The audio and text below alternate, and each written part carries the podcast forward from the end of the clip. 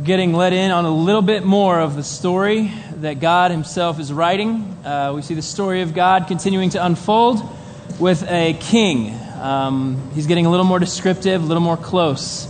And it's, a, it's an awesome journey to go on. Uh, but this morning, before we continue journeying on this story, I would like to show you a picture. And it is a picture of a young man who would grow up to change the world. Um, but first, he had to wear Z-Jags neon orange shirts and neon orange socks. And so, this is the young man I'm speaking of. Uh, yes, that is me as a sixth grader. It is the first day of sixth grade.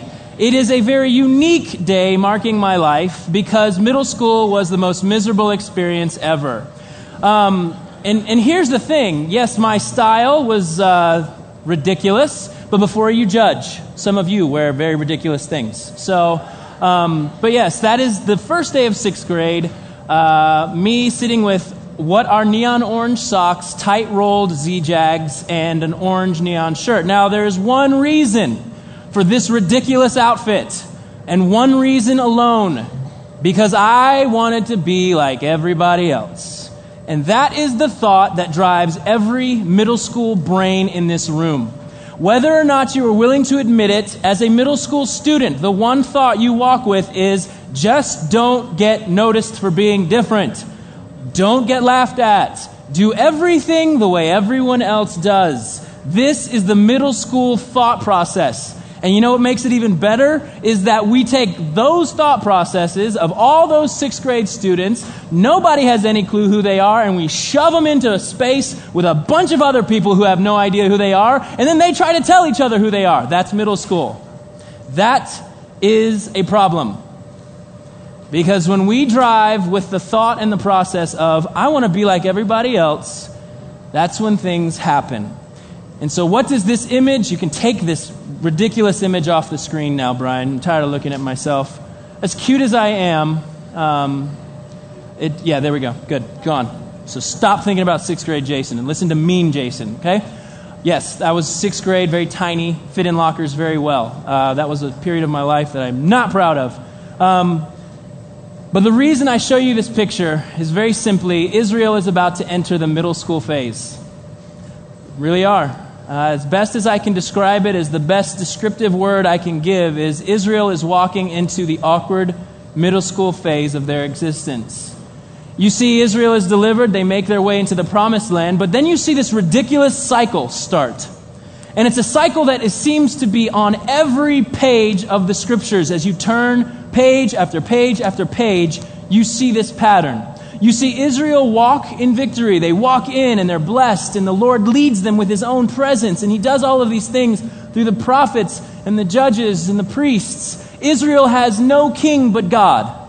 And they start this ridiculous process of, well, when things go well, forget about him. And when they do that, they begin to worship the other nations' idols. And God's like, hey, don't do that. Look here, and you'll get what you want if you keep worshiping those idols, and they are taken over. And then they realize, hey, we shouldn't do this. Let's call out to God. Let's cry out to God. Let's get him back. And God raises up judges. And I'm not talking about judges like Judge Judy, which you're used to seeing on television. These judges were more like generals. They were the people who would lead the people of God against and out of this slavery. They were very important roles that God established. God was king, and he used these judges, these prophets, these priests to bring this freedom to these people. They would be free, they would repent, they'd say, God, we love you, we love you, and then things would get good, and they'd fall into the same cycle over and over and over. And that's where we see Samuel come into the picture. It's very interesting because we read over a lot of people in the story of Judges. I would encourage you to read through it. Gideon is one of the most incredible stories of God working through weakness. There's Ruth. There's all of these people that we see in the book of Judges that God uses in amazing ways. But at the end of the book of Judges, we read this verse Judges chapter 21, verse 25. In those days, Israel had no king. All the people did whatever seemed right in their own eyes. Now, here's the thing as a people of God, as the people who are supposed to be the ones reflecting God, this is not a description you want. You're supposed to be these people who are reflecting this God who's just given you the law, his commandments, he's given you his ways, and said, This is how you be like me. And when you do screw up, there's sacrifice. I've established this way so that we can stay in relationship, we can stay together, we can stay close. And you choose to go your own way. You choose to do your own thing. Now, even more ridiculous than this, re- this request for a king in 1 Samuel chapter 8 verse 5, you see their request. Samuel's at the end of his life and they come to him and they say, "Look," they told him, "you're now old and your sons are not like you." In fact, his sons were jerks. They corrupt, they were corruptible. They would take bribes, they would pervert justice. They were nothing like their father who walked with the Lord. And they said, "Give us a king to judge us like all the other nations have." Now, even more surprising and startling than their request to this God who's walked with them is God's response. And this is how God responds in 1 Samuel chapter 8 verse 7. Do everything they say to you, the Lord replied, for it is me they are rejecting, not you. They don't want me to be their king any longer. Ever since I brought them from Egypt, they have continually abandoned me and followed other gods. And now they are giving you the same treatment. Do as they ask, but solemnly warn them about the way a king will reign over them. Now, Samuel goes into this list and he begins to tell them look, you want a king like the other nations? They're going to take your sons and put them in his military. He's going to take your sons and make them his servants. He's going to take your daughters and he's going to make them his perfume makers and his cooks and he's going to take some as his wives and his concubines. He's going to, he's going to take your land which is yours, and he's going to give it to the people he wants to give it to. He's going to give it to his officials. He's going to tax you unfairly. He is going to make you his slaves. Common sense says, I don't want that, right? Well, when you are blinded by something that you want so desperately, you tend to not look at the results. And this is what they say in 1 Samuel chapter 8 verse 19. But the people refused to listen to Samuel's warning. Even so, we still want a king. We want to be like the nations around us. Our king will judge us and lead us into battle. Now, I'd like to try and give Israel a little bit of credit. And like I said, I, may, I, know, I know I may be taking some creative license in comparing Israel to a middle school student, but here, here's my flow, okay? When you're in middle school, you look around and you see who's on top of things. Who's the guy? Who's the girl who dresses the right way? Who's got the right clothes? I want to be like them. If I could wear that, if I could wear those jeans, or if I could wear that shirt, I'd love it. Israel saw the kings of the other nations. The other nations' kings, crowns, jewels, robes, power, might. Israel wasn't used to that. They were used to prophets and priests who dressed pretty meagerly. I mean, pretty nothing in comparison to what the kings wore. They looked around and they saw how kings were quick to make decisions. And when you're in middle school, you love that guy who does whatever he does whenever he wants, don't you? I want to be like that guy. He talks back to teachers. He does everything he wants. He's so cool. Remember, I'm talking about middle school students. You may be like, I'm so much more mature. No, you're not. You're not. We all do it. We all look around and go, I want to be like that. And for middle school students, you look around at those, those kids who do whatever they want. You're like, ooh, the bad boys. I love that. I want to be like that. I want to act and do whatever I want whenever I want. And Israel saw that the kings of the other nations, that's what they did. Whenever they wanted to make a decision, they did it. See, Israel was used to prophets and priests seeking the Lord and then sitting together. And the decision making process took longer. They didn't act quickly, they waited on the Lord. And so they wanted to move quick you know, when it came to battle, the other nations, they, they had swords and catapults and horses and might and power and strength. If you were in the Lord's army, you were oftentimes given a horn and a clay pot with a candle in it to go to battle with. I mean, seriously, imagine yourself being handed a clay pot with a candle in it and going, oh, This is in your face! Ah! your battle cry with a clay pot with a candle in it. Seriously? I mean, it's no wonder Israel's looking around going, I want, a, I want, a, I want a big sword. I want, I want to be powerful. But they were looking around and looking at the qualifications of the other nations and going, we want to be like that. See, the problem isn't the fact that Israel wanted a king. In fact, in Genesis, way back, the Lord talks about a king in Israel. But the problem was the motivation. The problem was that Israel wanted a king like everyone else. Newsflash, Israel, you are not like everyone else. You were called a different people. But yet Israel continued to ask for what they wanted. Um, Israel wanted a king, and the Lord allowed them. I don't understand this because when you look at the whole big story that God is telling in the scriptures, it looks like his plans are broken. It looks like the people screwed everything up. But it's not the case. And I'm, I'm pretty convinced, uh, and, and obviously we live in the New Testament time when we see Jesus and this fulfillment of all this stuff, and we're kind of embracing that tension through this story. But what I see is a God whose plans cannot be broken, but I do think his heart can be. And what I mean by that is, I'm pretty convinced that the worst thing God can do to us is to give us what we want if it's not Him. And we see it over and over, and I see it all the time with working with teenagers and people in, in general. We run after these things that we want so desperately, and it's killing us. But we're so blinded by it, we just keep running. And the Lord says, Look, you get what you want. Israel saw the kings of the nations around, and the Lord said, Okay, I will give you a king who matches all your qualifications. And you will see that it is a problem. Now, but for those of you that have children, you'll understand this. For those of you that don't, let me, let me, let me open your eyes to some things. I have a five year old, and he continually teaches me about myself, my relationship with the Lord. And Zeke loves, right now, obsesses over the Dollar Tree. Um, and I know why, because there's a lot of stinking power in a dollar.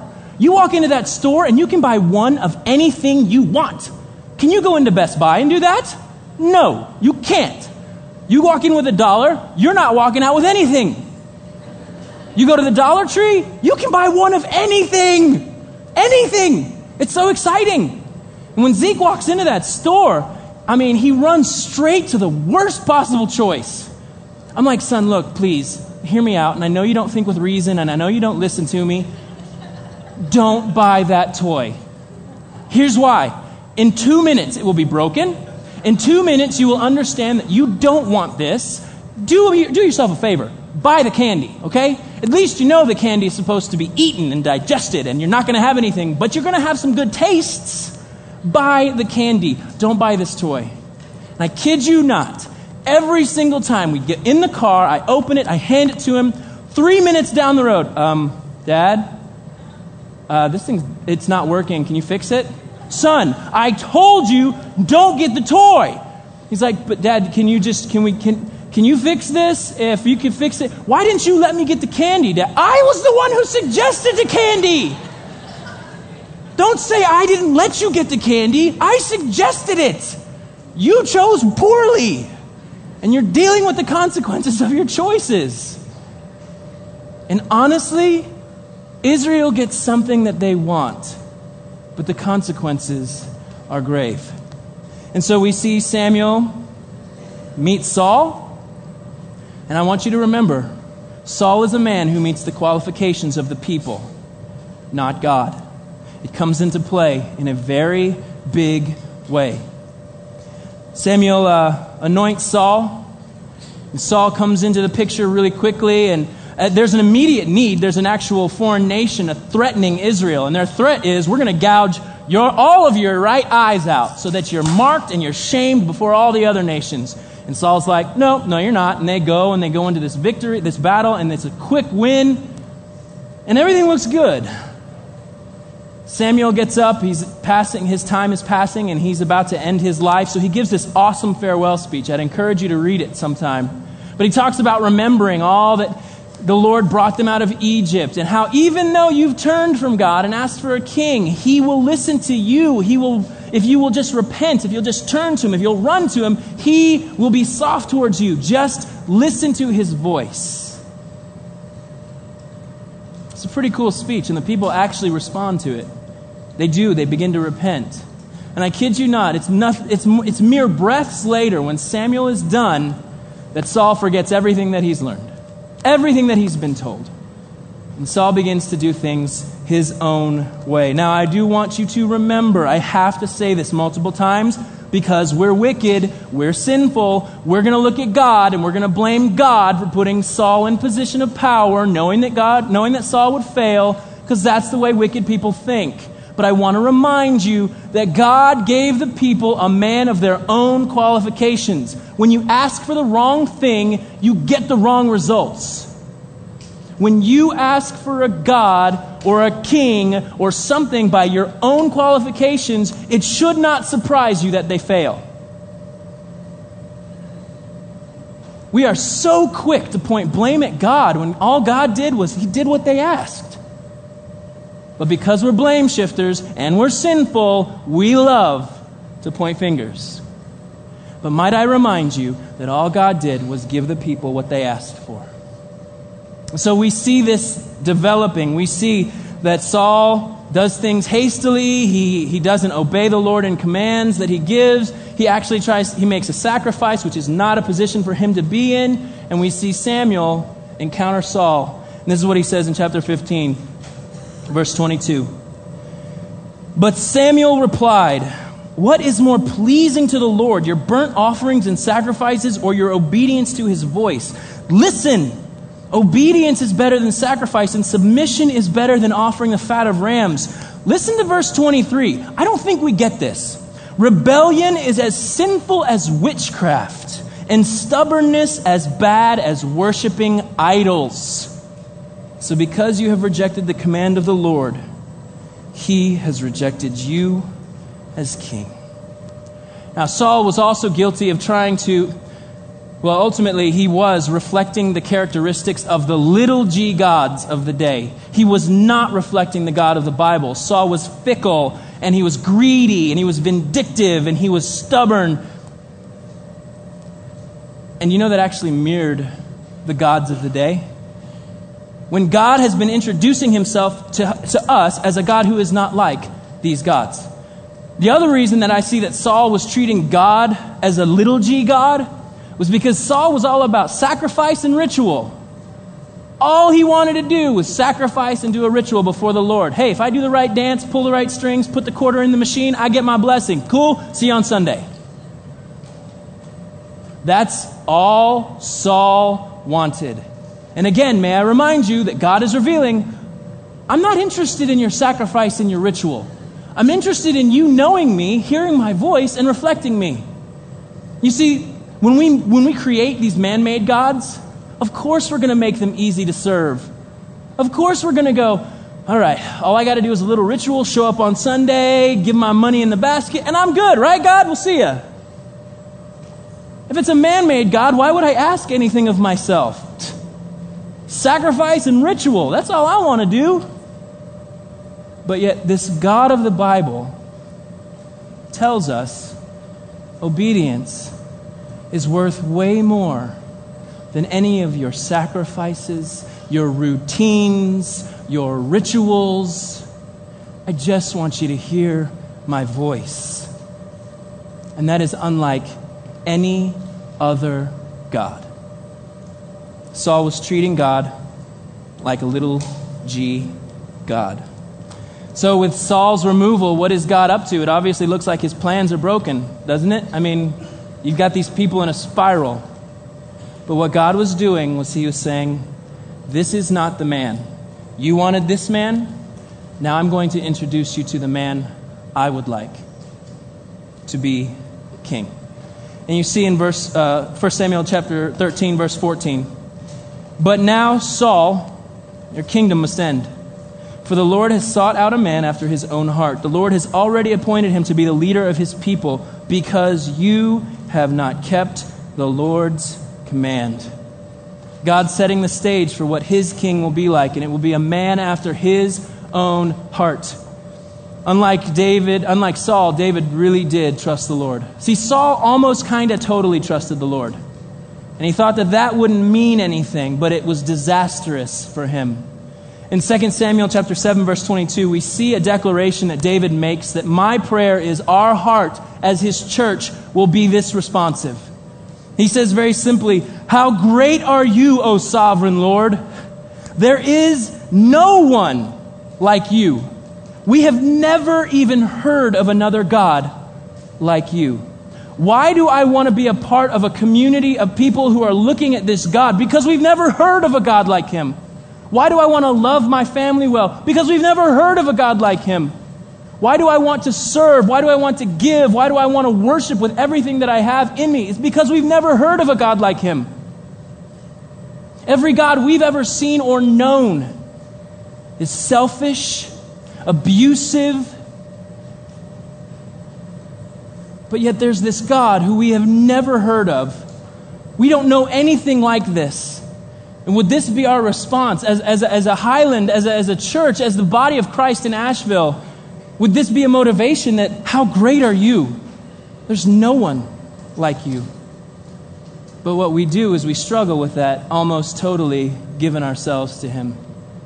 And when we struggle with the almost totally, we're saying there are other gods like you, God.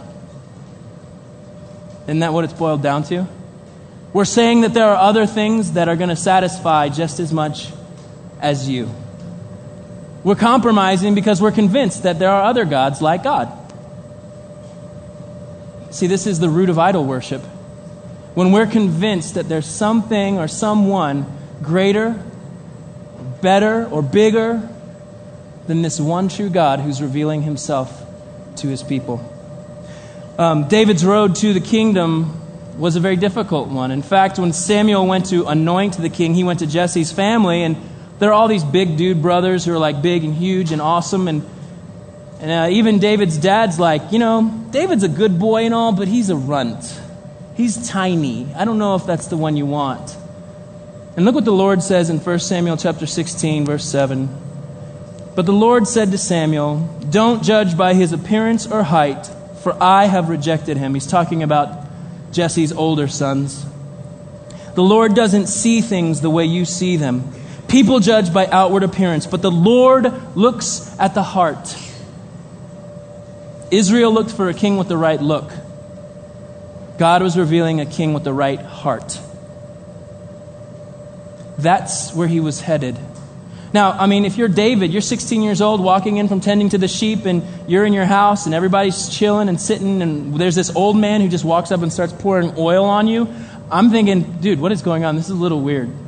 Old man in my house pouring oil on me. Dad, somebody help me out. What's going on? You're the Lord's anointed. David had been anointed king while there was still another king in office.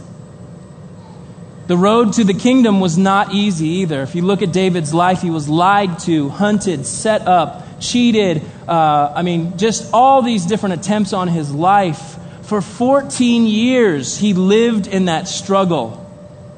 Now, if I'm the Lord's anointed and this is the path that I'm given, you better think I'm going to get a band of guys together. I'm going to get picket signs. We're going to charge the castle. I'm going to take over because I'm the Lord's anointed. But you don't see that from David. Because David trusted the Lord.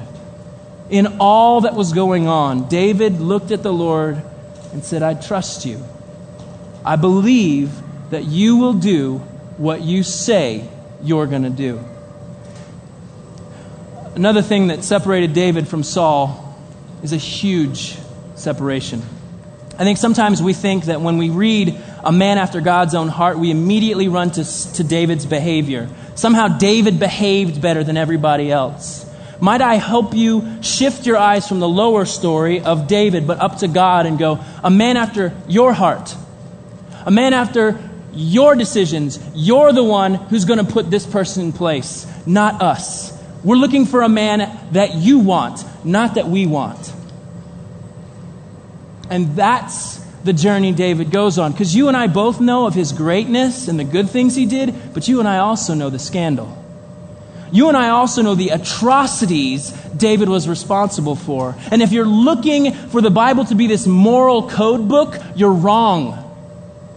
Because it's full of people making terrible decisions, but it's full of a picture of a God who runs after these people who make terrible decisions. Thanks be to God that his desire is for us when ours is not for him. You see something about David in Psalm 51. This is after he has had an affair with a married woman, he's murdered her husband, and he's tried to cover it up. And he's been found out. And listen to his heart in Psalm 51. Have mercy on me, O God, because of your unfailing love, because of your great compassion. Blot out the stain of my sins. Wash me clean from my guilt. Purify me from my sin, for I recognize my rebellion. It haunts me day and night. Against you and you alone have I sinned. I have done what is evil in your sight. You will be proved right in whatever you say, and your judgment against me is just.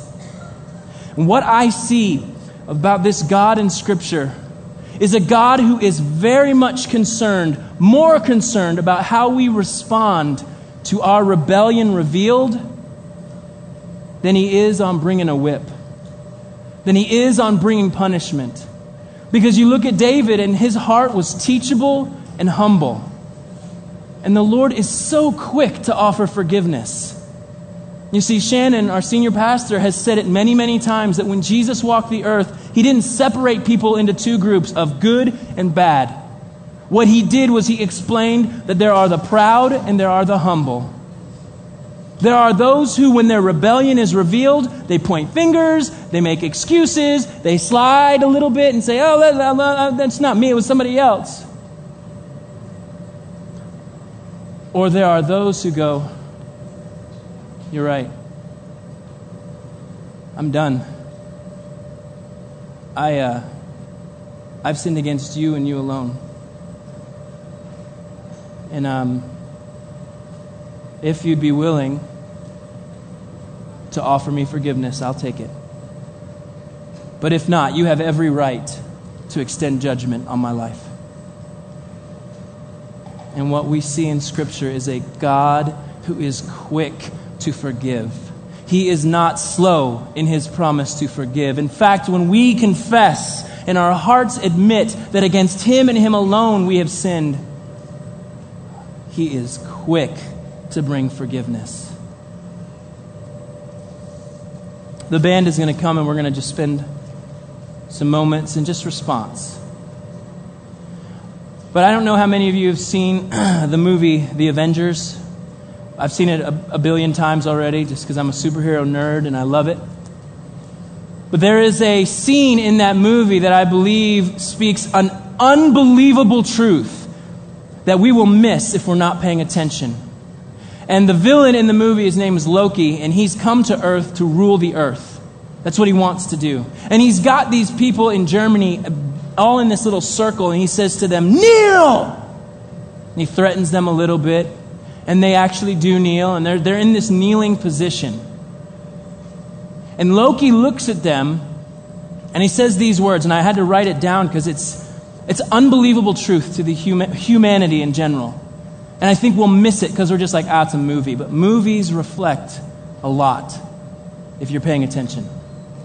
Loki says, Is this not your natural state? You crave subjection. You were made to be ruled. In the end, you will always kneel.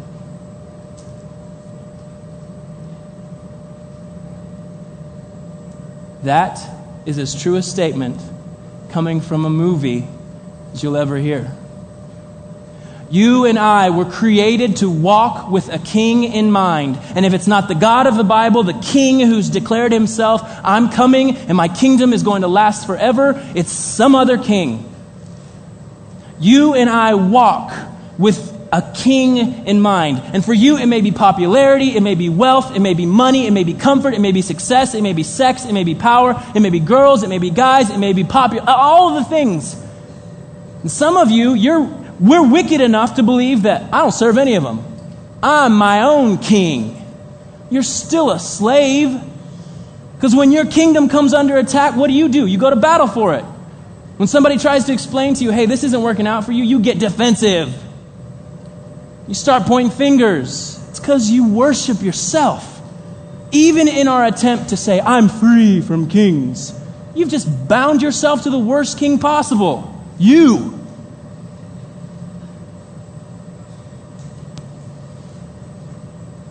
You and I were created to walk with a king in mind, and it's a very simple truth, folks. The right king brings freedom, the wrong king brings slavery. And according to the scriptures, there is one king who brings freedom.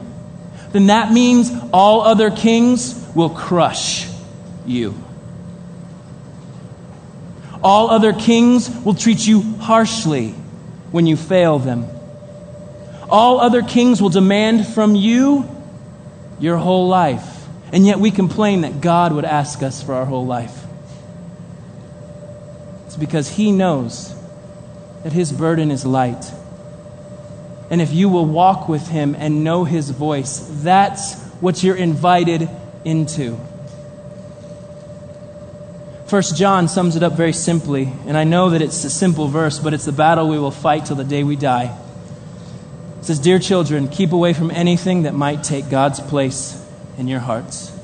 Seems so simple, but it's the most difficult task on the planet. Because we'll try and we'll fail, and we'll try and we'll fail. But thanks be to God that He is quick to forgive and quick to invite us to repent. So this morning, as Nate's going to finish and, and a song is going to be played, and you're going to hear words confessing some things on the screen that maybe you don't agree with. Maybe you need to sit there and repent. Maybe you need to say, God, I have been looking to everything else but you. I have acknowledged so many other things as kings and gods in my life. Maybe you're not in a very difficult spot. Maybe everything is good for you. Are you Israel when everything is good? You're just not looking at him? You've forgotten about him? You don't care about him? Repentance is a gift from God to us. To be able to say, God, I have thought of myself and you in a wrong light. I need to think the way you think. I need to think of you in the way you think of me. I need to think your thoughts. And it's impossible without him.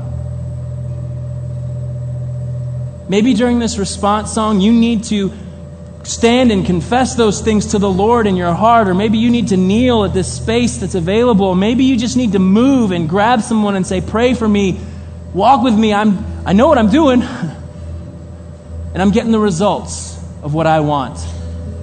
Things aren't so good. Would you be quick to repent this morning? Would we be a people like David who, yes, because I was a man after God's heart, because he was a man after God's heart, didn't mean he was perfect. He screwed up a lot. But when his rebellion was revealed, repentance was his response.